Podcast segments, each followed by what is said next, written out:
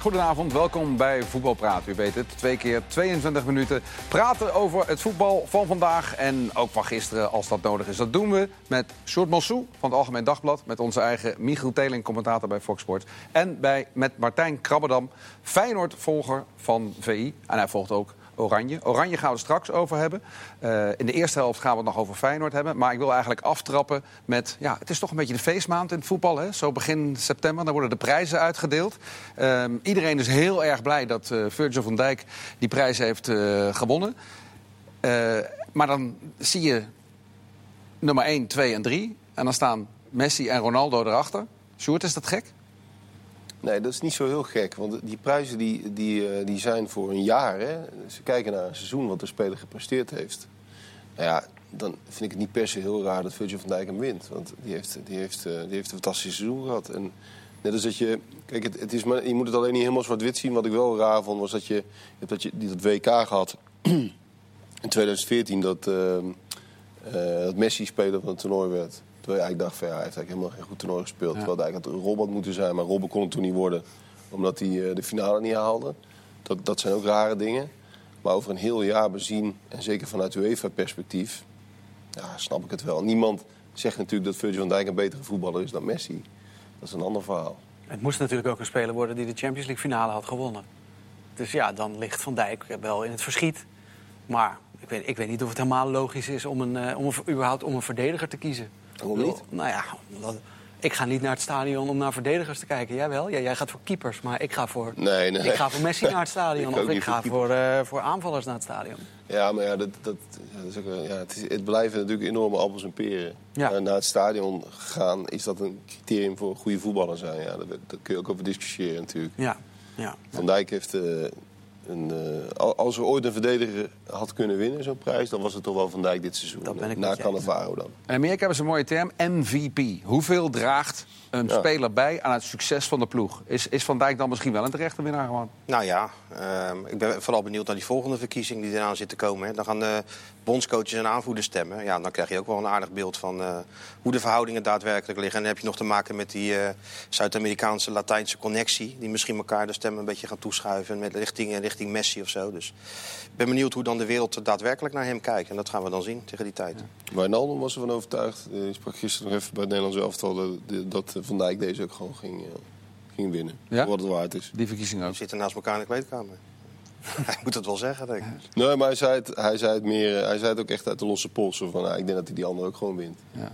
We hebben net ook een beetje door deze prijs natuurlijk op Fox Sports de documentaire Virgin van Dijk uh, herhaald. Binnenkort wordt die trouwens nog een keer herhaald. Heel mooi om te zien. Maar die is al een jaartje geleden gemaakt, of voor deze prijs. Wel al dat hij bij Liverpool zat. En daar hoor je dan mensen zeggen van, nou ja, Hans Nijland die zegt...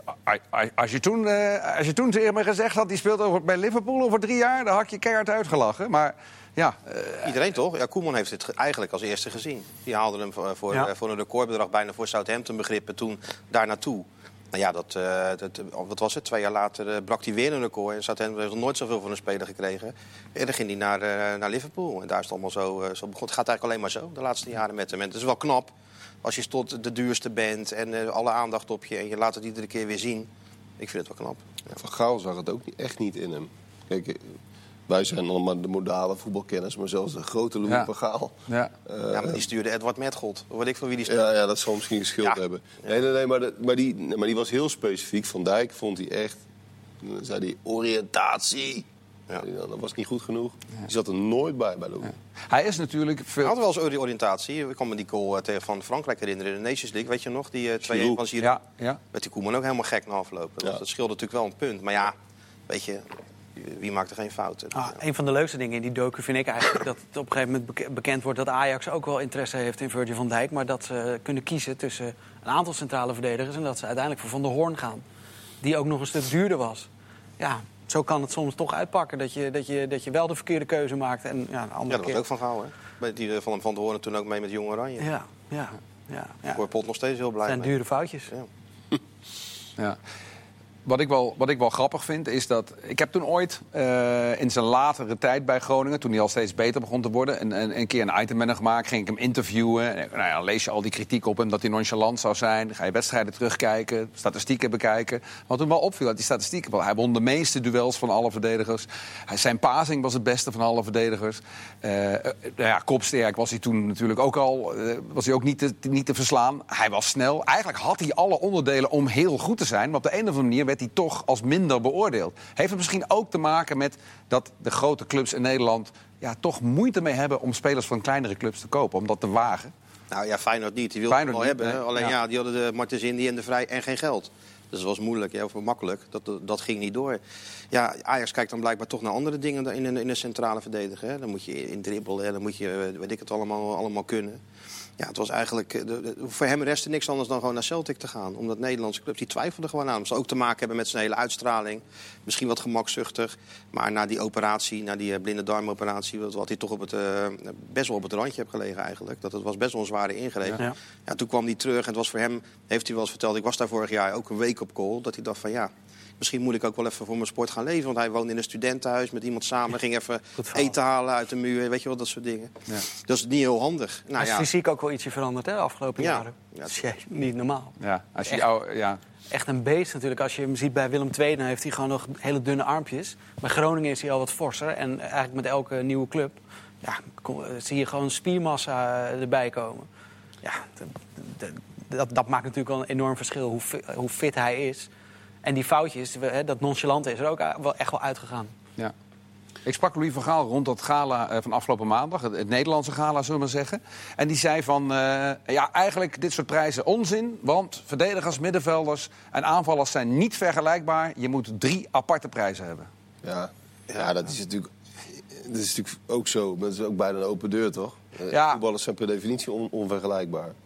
En uh, we proberen het zelf, zelfs wel eens om ze in tijdperken te vergelijken. Of dat kan nog niet. Nee, dat is om, helemaal onmogelijk. Ja. ja, het kan wel. Maar ja, je, ja, je kunt wel vergelijken, maar het, het wordt altijd onderbuikgevoel, toch? Tuurlijk. Maar dat kan ook leuk zijn. Ja. ja, je zou het iets meer af kunnen bakenen. Verdedigers, middenvelders, aanvallers. Maar daar wordt het niet leuker van. Je wilt toch dat hoort toch ook een beetje bij zo'n verkiezing. Dat je gewoon één beste hebt. Ja, Eén gouden schoen, hè? Ja, ja. Natuurlijk. tuurlijk. De Licht werd de beste voetballer van de Eredivisie vorig jaar eh, in Nederland. Daar had Van Gaal ook een mening over. Van Gaal had eigenlijk best wel veel meningen over op die avond. Eigenlijk, wat hij normaal eigenlijk nooit heeft. Normaal nooit, nee. ja. Hij zei, hij zei uh, ja, allemaal leuk. Eén uh, De Licht, twee Luc de Jong. Maar eigenlijk had natuurlijk Tadic gewoon moeten winnen. Want die is creatief, die is een leider, die is doorslaggevend voor zijn team. En die ja, heeft nog heel veel dan goals moet hij bij die oud-internationals zijn die die cijfers geven hebben, de Telegraaf. Ja, ja, dat zei ik ook nog tegen hem. Dat hij dit keer niet de journalisten de schuld uh, kon geven. Maar zijn antwoord was daarop van... dat heb ik toch niet gezegd, Christian? Dus ja, ja, ja. Dat, uh, ja. Hoe, hoe, hoe, vroeg sprak je hem? Uh, vroeg, vroeg genoeg. Dat ik ook benieuwd naar. Ja, ja. ja, vroeg genoeg. Nee, was nog, was nog heel gezellig. We gaan naar de actualiteit van, uh, van vandaag. Um, een klein nieuwsbericht, maar toch iets waar ook al veel over gediscussieerd is. Er worden 34 wedstrijden verplaatst. Dat is net zoveel als één team speelt in een hele competitie. Dat is toch wel opvallend. Om uh, de Nederlandse ploegen in de Europa League en, en, en uh, Ajax in de Champions League ter wille te zijn. En ervoor te zorgen dat ze hier en daar net een paar uurtjes soms, of soms een dag, meer rust hebben. Ja, goed of niet goed? Ik vind het allemaal prima. Ja. Ze verplaatsen maar. Ja, het is inderdaad een uurtje daar, uurtje vooruit. En uh, of één keer of twee keer van zaterdag naar zondag, geloof ik, of zo. Ja, weet je het, het, is, het is heel moeilijk te meten of het nou daadwerkelijk heeft geholpen. Maar joh, als, als een trainer wint met zijn ploeg, dan kan hij zijn spelers ook in bomen laten klimmen. Dus laten we dan het ook maar geloven dat het werkt. Baat het niet, dan schaadt het ja. niet. Ja. Toch? Nou, wat mij opvalt is dat uh, jullie zijn er vrij nuchter over. En inderdaad, baat het niet, schaadt het niet. We hebben nu in ieder geval weer eens een keer een aantal teams uh, in Europa. Wat opvalt is dat de reacties op Twitter van de supporter... er zit iets zuurs in. Van, wij worden niet gehoord, het gaat allemaal maar over onze ruggen. Onderschatten we dat misschien of niet? Nou ja, onderschatten. Ik, moet, ik, ik snap dat supportersentiment in veel opzichten vaak wel.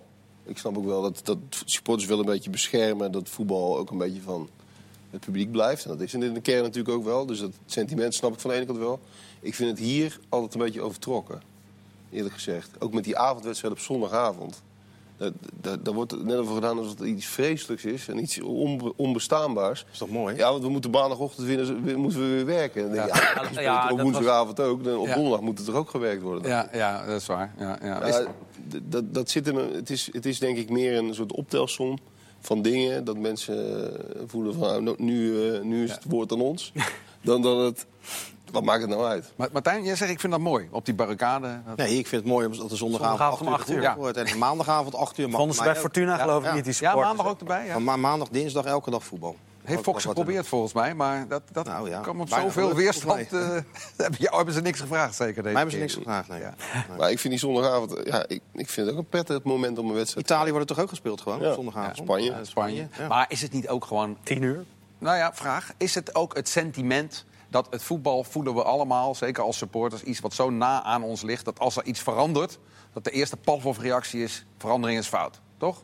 Ja, maar en het is natuurlijk ook. Kijk, eh, ehm, het is ook wel een, vind ik, best wel eh, gezonde eh, eh, tegenstelling die er ook altijd een beetje moet zijn. Hè? Eh, tussen zeg maar de commercie en de supporters. De, dat moet ook een beetje botsen en een beetje wringen. En, en supporters mogen daar ook best tegen ageren, vind ik.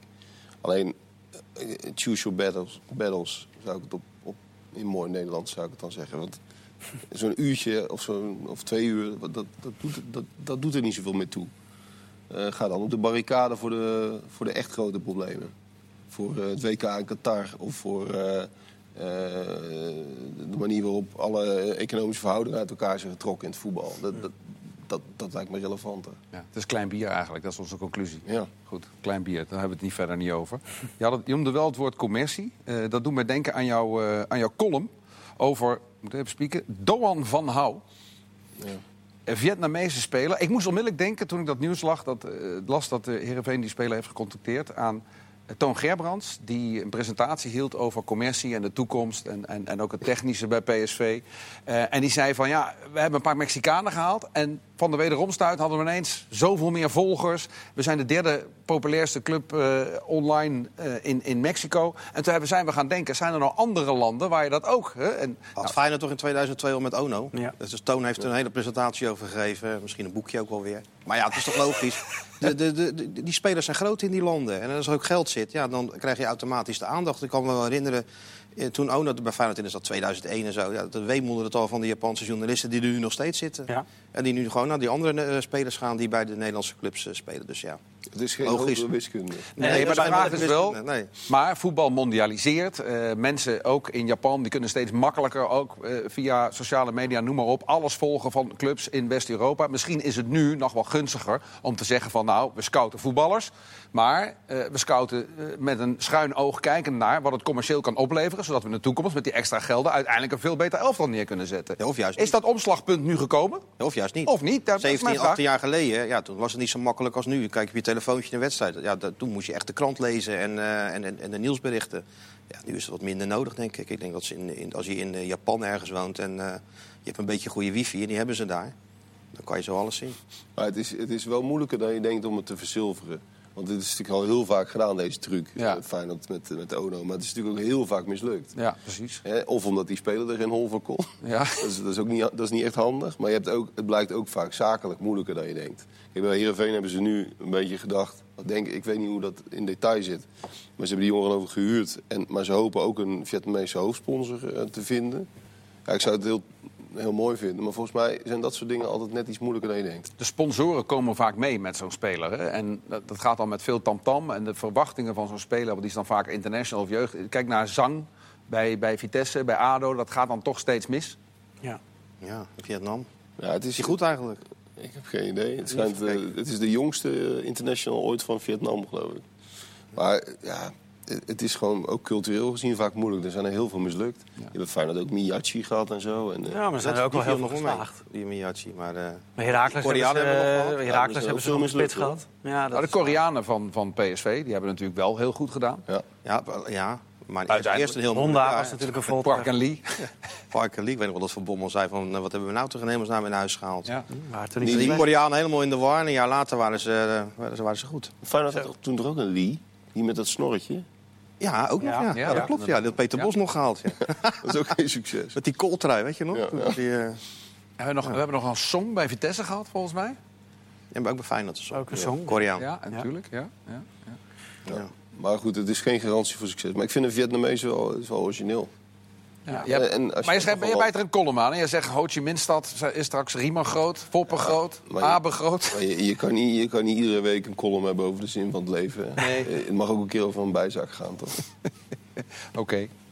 Even kijken. Ik denk dat we naar Feyenoord eh, moeten gaan. We hebben heel veel vragen eh, gekregen van, eh, van kijkers. Eh, ik denk ook omdat ze weten, eh, Martijn, dat jij aan tafel zit. Zou het? De, de, de- laten, we, laten we beginnen met het grote Feyenoord nieuws van de afgelopen week. Senesi. Is dat een, een, een logische transfer eigenlijk? 7 miljoen heb ik begrepen. Dan denk ik bij Ja, mezelf... rond dat bedrag? Nou ja, eh, ik, ik- uiteindelijk wel. Je kunt zeggen, Feyenoord heeft natuurlijk heel veel verdedigers. En dat klopt, als je dan uit mijn hoofd een stuk of tien. Maar je moet ook verder kijken naar hoe die club in de toekomst eh, eruit moet gaan zien, het elftal. En er staat natuurlijk geen enkele waarde op het veld. Dus je moet wel zorgen dat je op een of andere manier waarde gaat creëren. Van Heijden levert niks meer op, Bottekien levert niks meer op. Van Beek, nou ja, dat weet je niet. Eh Karsdorp gehuurd. Dus je moet gewoon goed kijken van waar kan ik, eh, op welke manier kan ik geld verdienen. En als je Senesi dan haalt voor, voor een bedrag 7 miljoen, ja, dat is natuurlijk voor Feyenoord een flink bedrag. Maar ja, Haps kostte 6,5, Berghuis ook zoiets. Dus het valt op zich nog wel mee. Ja, en deze jongen kan de ontwikkeling doormaken die eh, meer spelers uit, eh, uit Argentinië hebben doorgemaakt. Neem de jongens bij Ajax die het nou heel goed doen. Hè. Eh, Martinez en die linksback, die, die, die, die doet het goed. Dus ja, dat is wel de insteek van Feyenoord. Deze speler twee jaar, drie jaar te laten spelen, zich laten ontwikkelen... en dan voor veel geld doorverkopen. Dus sportief ervan profiteren. Maar uiteindelijk ook zorgen dat er gewoon waarde op dat veld komt te staan. En eh, dat moet dan maar even op deze manier.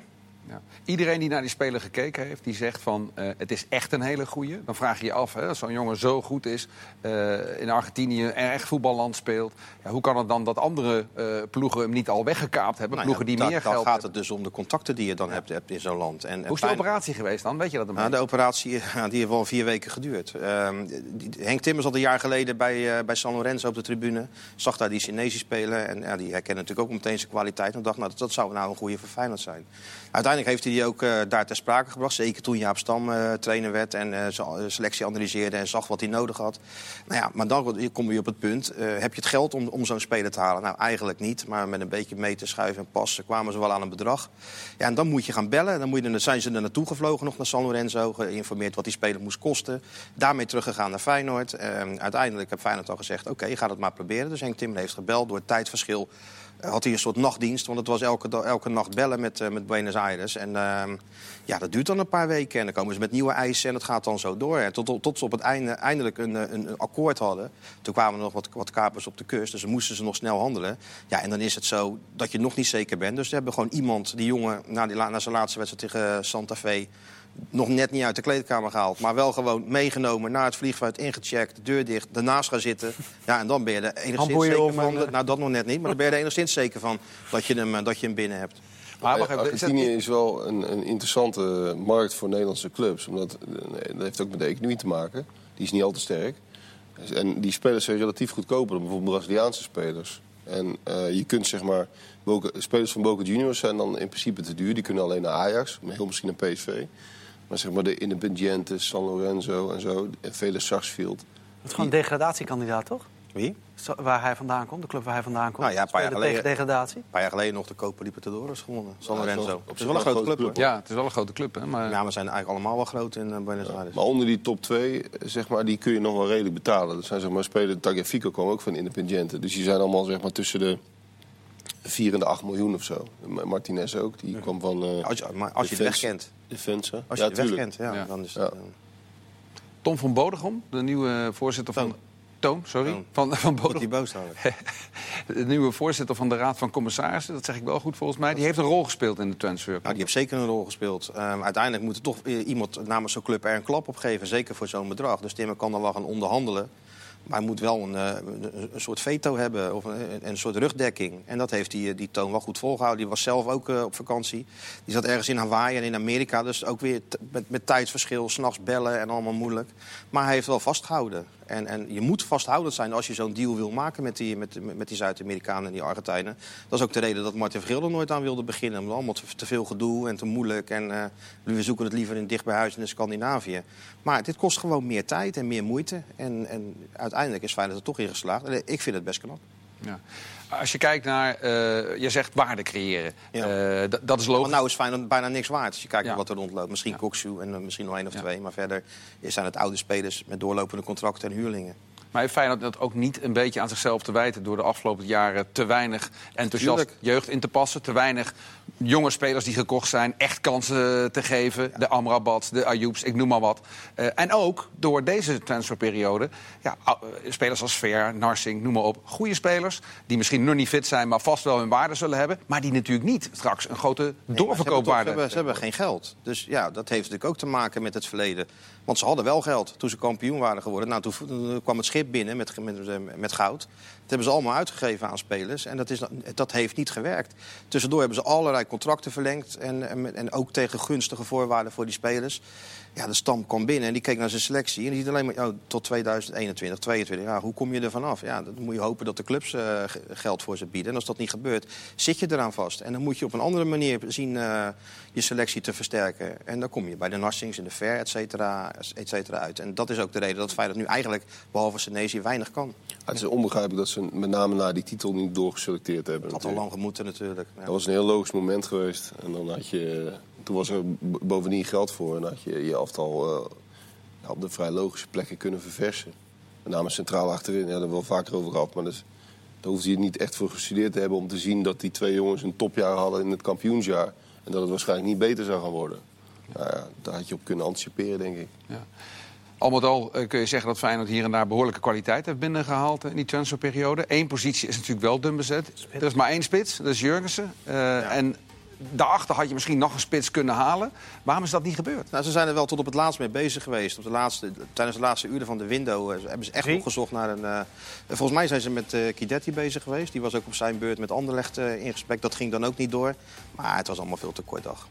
Dus in ieder geval hebben ze daar wel aan gedacht, aan, aan, aan hem. Hadden ze Vente dan niet beter nog, toch nog even kunnen houden? Nee, want Vente moet toch ook een keer aan spelen toekomen. Ja, Het kan ja niet vroeg ik me af, waarom hebben ze die eigenlijk niet gewoon een seizoen eerder afgehuurd? Vorig jaar had je voor Persie en Jurgensen. Dat vraag ik me ook af. Ja, dan, hadden ze, ja, dan had hij al een jaar bij RKC of weet ik veel waar eh Dus ervaring op kunnen doen. Het is eigenlijk heel gek dat als je één geblesseerde spits hebt, dat je dan je tweede spits verhuurt. En dat als je twee fitte spitsen hebt, dat je dan je derde spits, zoals vorig seizoen, wel aan zijn contract houdt, toch?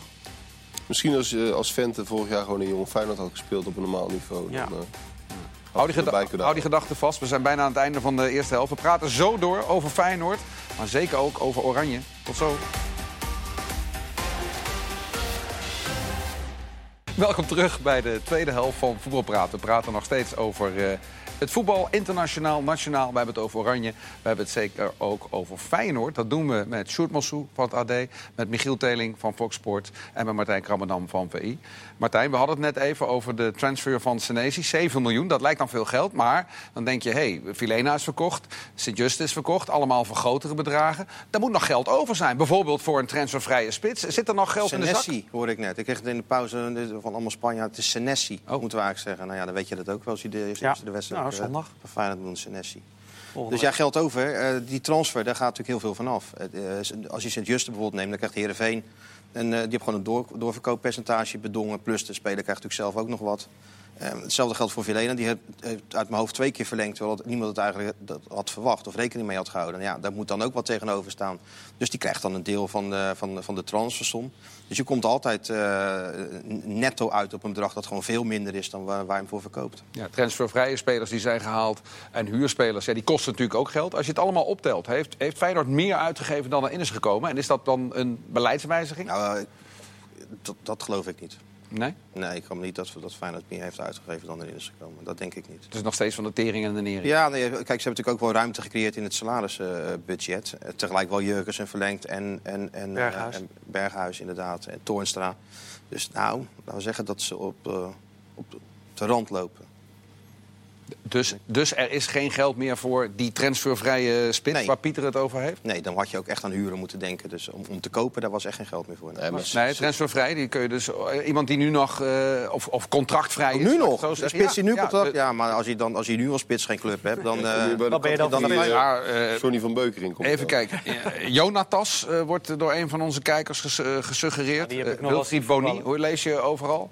allemaal, allemaal Sjaak nemen mede. Sjaak, Eh, Sjaak Troost mede nu. Met Boni. Met Bonnie. Nee, maar die is op vakantie trouwens. Die Boni. Nee, Sjaak.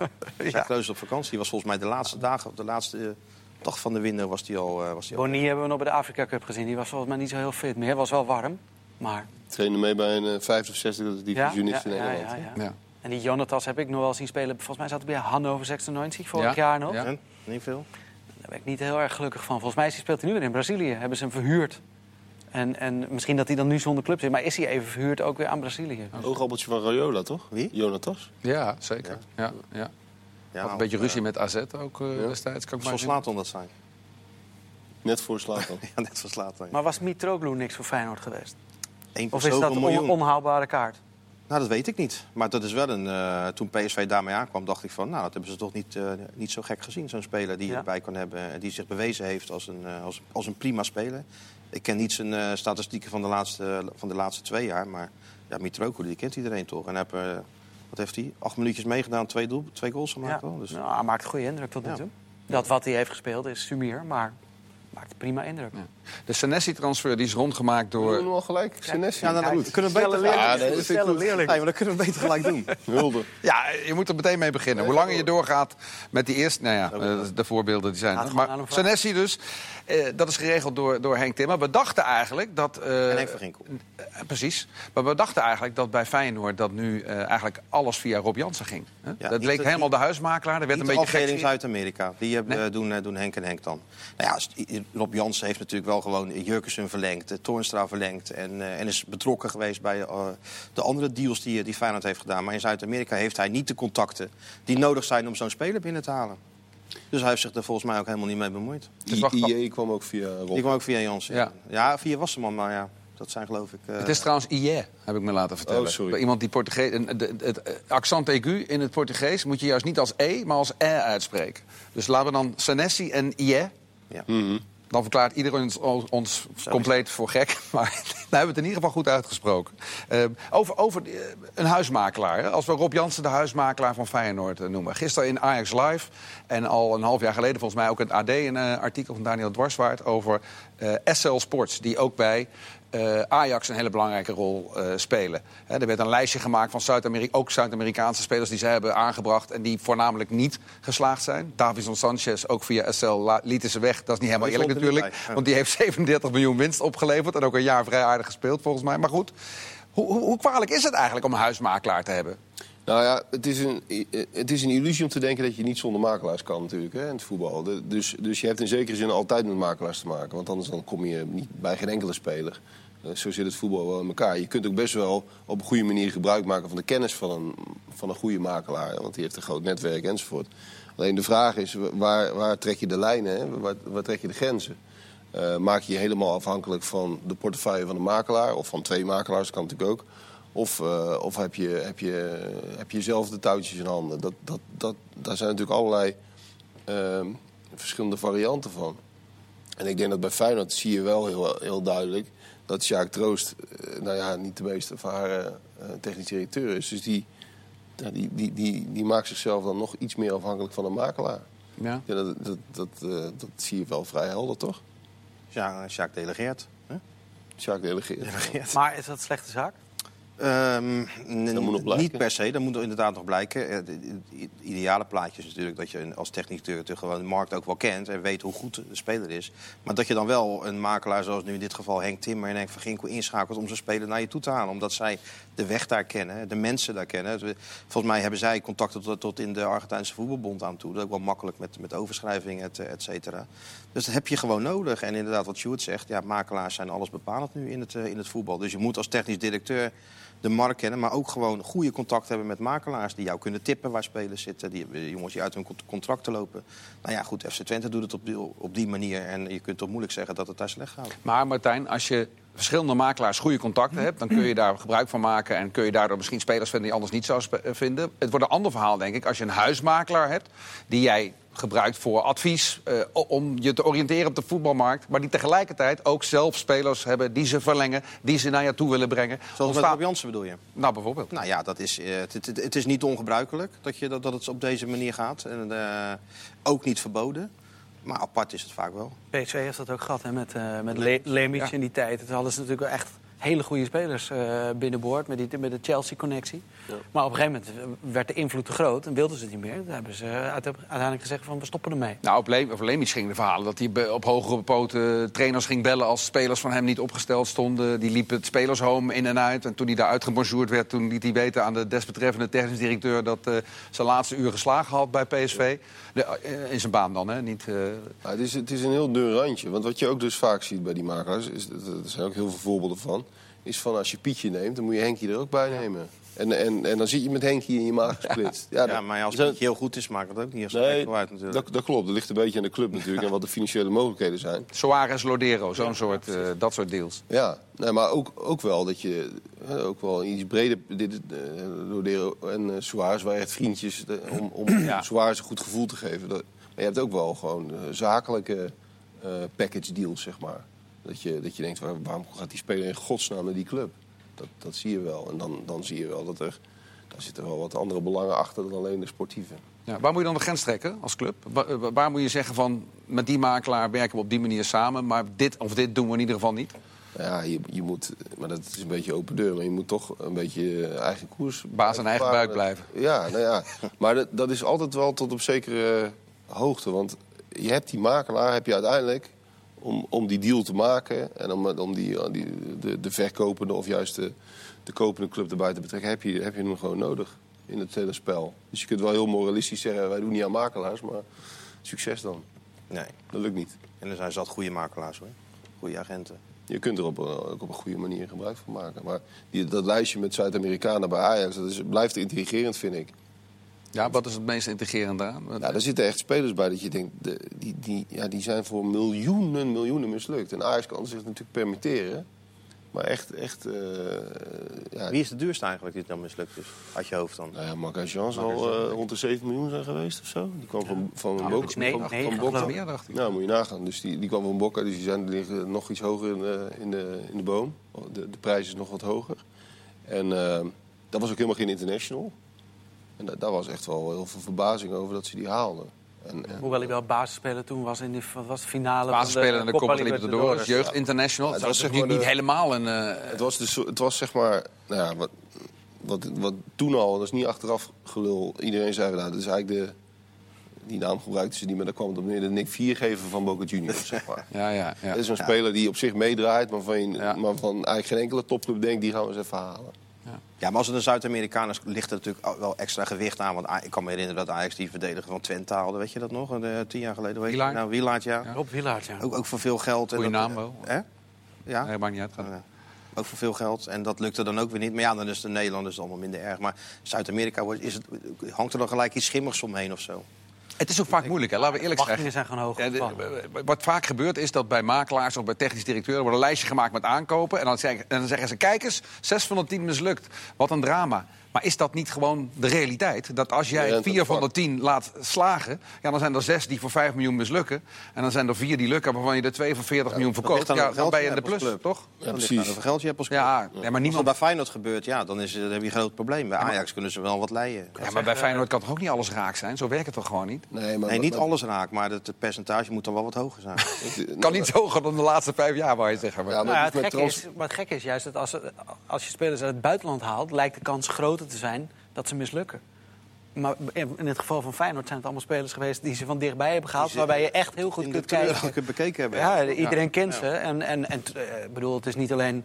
Uh, daar hebben ze ook gewoon pech mee gehad. Ik bedoel, er zijn ook wel spelers gehaald. Ayoub, Amrabat, die het bij Utrecht natuurlijk geweldig deden.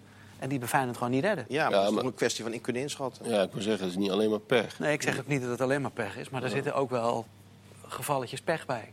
Ja, maar het, is ook wel, eh, het is ook wel heel erg de categorie spelers waar je inderdaad naar kijkt. Als je, als je in de middenmoot subtop van Nederland kijkt en, je, en de transfervrije markt, ja, dan, dan, dan is de kans inderdaad groter dat er uh, van de 10, 5 uh, onbruikbaar zijn. Ja. Uh, dan dat je spelers voor miljoenen gaat halen. Maar daarom is dat lijstje met Zuid-Amerikanen van Ajax best wel intrigerend. Dat zijn gewoon allemaal spelers van gemiddeld 4, 5 miljoen. Ja, Orajuela. Ja ja. om iemand te noemen. Die nu wel basisspeler is bij Cruzeiro, geloof ik. Dus blijkbaar niet de kleinste club. In, ja, nou ja. het maakt bij Ajax natuurlijk ook allemaal helemaal niet uit. Nu even niet. Nou ja, als er maar af en toe eentje tussen zit die voor, voor 40 miljoen gaat. Hè, dan, uh, Want op al dat hele lijstje met spelers wat jij noemt... werd uiteindelijk 20 miljoen verdiend door... of ruim 18 miljoen geloof ik door uh, Davidson Sanchez. Maar goed, dat probleem heb je niet als uh, bondscoach. Hoef je niemand te kopen, je kunt gewoon selecteren wat je wil. uh, dat heeft Koeman ook gedaan. Nou, het, het positivisme is, is ongelooflijk, heren. we hebben vier clubs nog in Europa. We krijgen Duitsland uit voor de boeg. En ik hoor niets anders als van, we gaan winnen. Dat varkens gaan we even wassen. Zijn jullie ook zo positief? Zo? Ja, ik hoor het overal. Gisteren ook bij, in Voetbalpraat, in dit programma. Maar ook in andere programma's hoor ik mensen er heel positief over praten. Nou ja, ik, ik, ben wel, ik deel wel het positivisme rondom het Nederlands elftal. Want Ja. dat, dat is wel echt enorm vooruit gegaan onder Koeman. Gaan ze oprollen daar in Hamburg? groep. Nee, dat denk ik absoluut niet. En, en bovendien, er ligt toch echt, echt wel een bananenschil met dat Noord-Ierland. Die alles gewonnen hebben.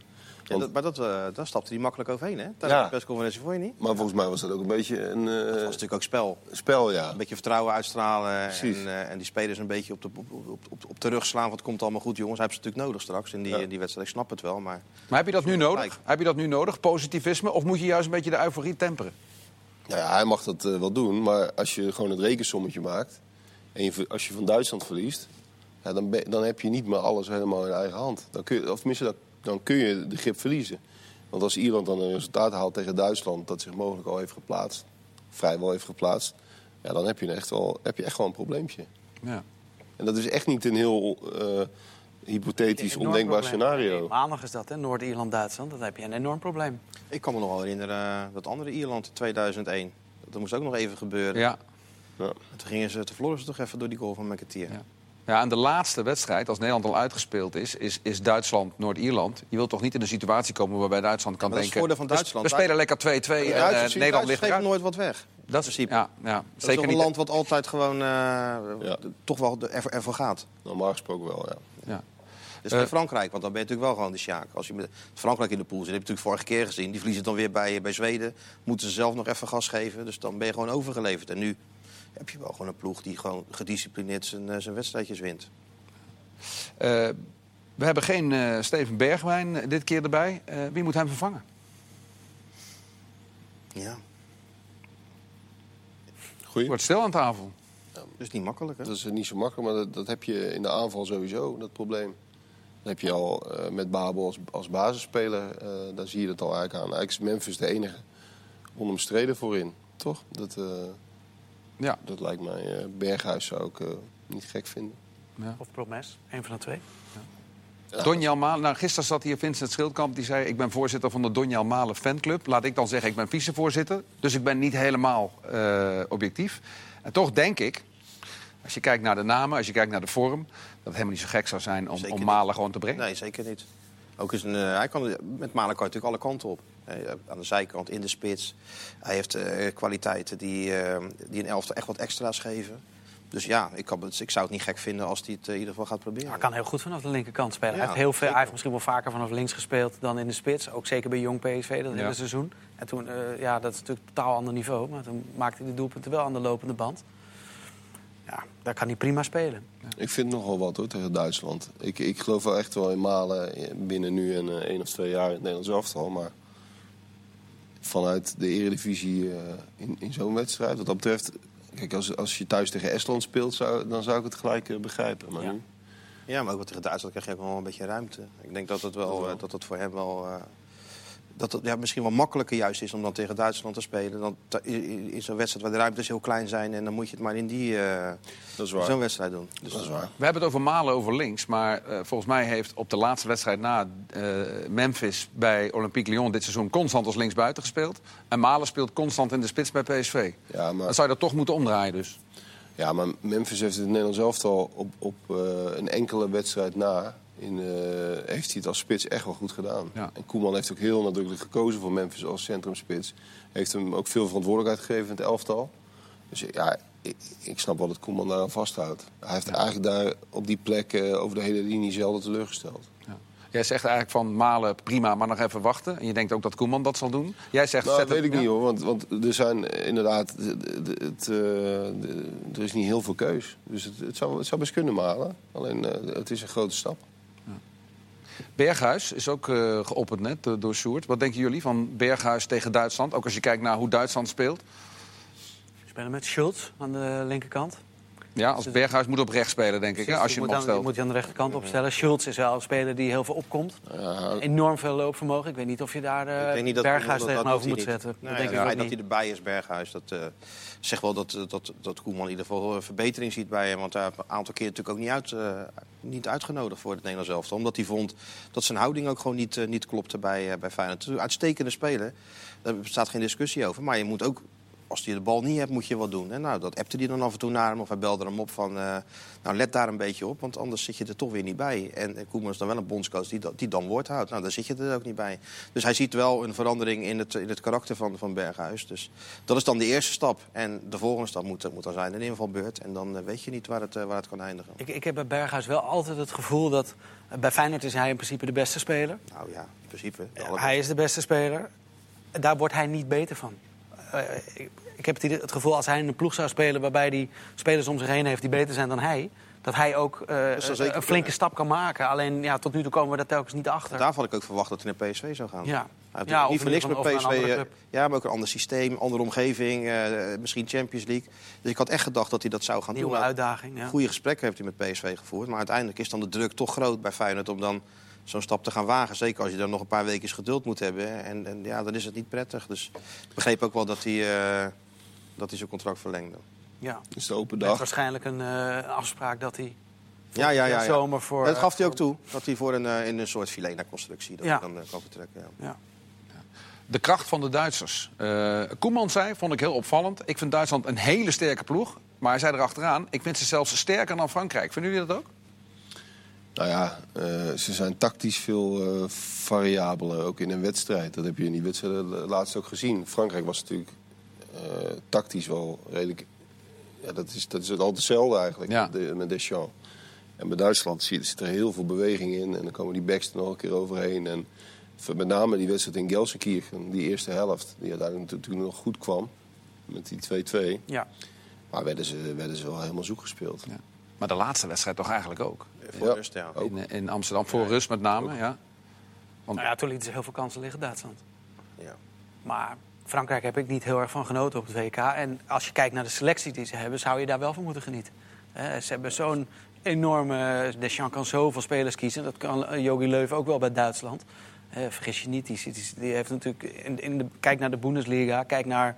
Pak een beetje München Gladbach, dat is de nummer 5 van de Bundesliga. Daar zitten allemaal spelers in. Zouden bij onze topclubs, zouden die gewoon spelen. Ja, wij zijn een beetje in de war geraakt, tenminste in Nederland. Ja, zo- sommigen ik niet. Maar dat het... eh, met jij het raakt niet snel in de war volgens mij ook. hè? Nou, niet hiervan. Nee, maar, eh, maar die Duitsers die, eh, die hadden ook ineens een crisis. Terwijl als je kijkt wat ze in hemelsnaam kunnen opstellen, hoe ze voetballen, eh, hoe kan je dat nou in hemelsnaam... Dat is toch geen crisis? Ja, want ik hoor mensen Dat is zeggen... eventjes een, eh, een jaartje Ja. even wat minder. En dan moet je kijken wat, eh, waar ze straks mee komen. Ja, we hadden ze ook zelf een beetje eh, zo genoemd. Hè? Dat was ook een boek, Hadden zichzelf een beetje, ja, boek ja. over Ja, nou, door die uitschakeling, Ja, echt. door die wedstrijd tegen Mexico. Ja. Maar goed, ja, Ja, ze hebben geweldige spelers. geweldige spelers. Ja. Nou, maar ik hoor ook mensen zeggen van... nou, leg die spelers naast elkaar en Nederland is helemaal niet minder.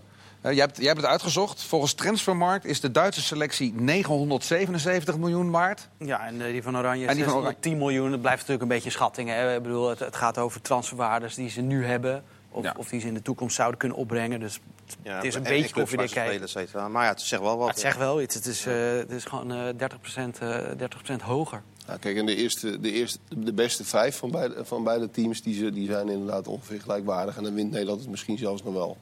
Maar die, die andere zes... En de beste aanvaller is er niet bij. Nee, klopt. Sané, ja. Is hij niet bij. Hoeveel scheelt dat eigenlijk? Geen Sané bij Duitsland? Nou, best wel. Want in die, in die wedstrijd in de arena... Was hij wel goed, hè? Weet je nog, dat hij, eh, dat, die, eh, dat die even inviel. Dat je dacht van, hè? Eh, die, die, niet die laatste, maar die daarvoor. Toen viel die in, toch? Of was Ja. het de laatste? Maar, maar, de war, er zijn er zoveel geweest. Maar dat, die, dat je dacht van, hoe bestaat het dat hij er niet in staat? Ja, dat, die maakte gelijk in. maar eh, daar hebben ze best wel veel spelers van. van hoe bestaat het dat ze er niet in staan? Timo Werner gaat nu waarschijnlijk spelen. Die, die, is Maakt nu, drie. die maakte vrijdag drie. Die heb ik zien spelen tegen Gladbach met Leipzig. Die is in topvorm en die is echt niet te houden. Dat, ja, daar, gaan ze echt een hele zware kluif van hebben. Duitsland heeft twee, drie aanvallers die we bij Nederland altijd zouden spelen, toch? Ja, zeker. En die daar op de bank zitten. Ja, wij Chip hebben- in de bal of niet? Vrijdag. Chip in de bal. Hebben we nog 20 seconden voor. Eh, Peter Bos traint met een chip in de bal... om Ja, de looplijnen van de spelers echt te kunnen toetsen op kwaliteit. Geweldig. Goed idee of slecht Ja, idee? Eh, ik vind het een gevaarlijk idee. Je moet, bij data moet je de zin van de onzin kunnen scheiden. En hoe meer onzin erbij zit, hoe moeilijker. Ik sluit me, sluit me volledig aan bij Sjoerd. Martijn, jij zeker ook? Goed idee. nee joh. Dat was Nou, dan, dan voorspel ik bij deze dat Nederland gaat verliezen van Duitsland in Hamburg. Dit was Voetbalpraat. Dag.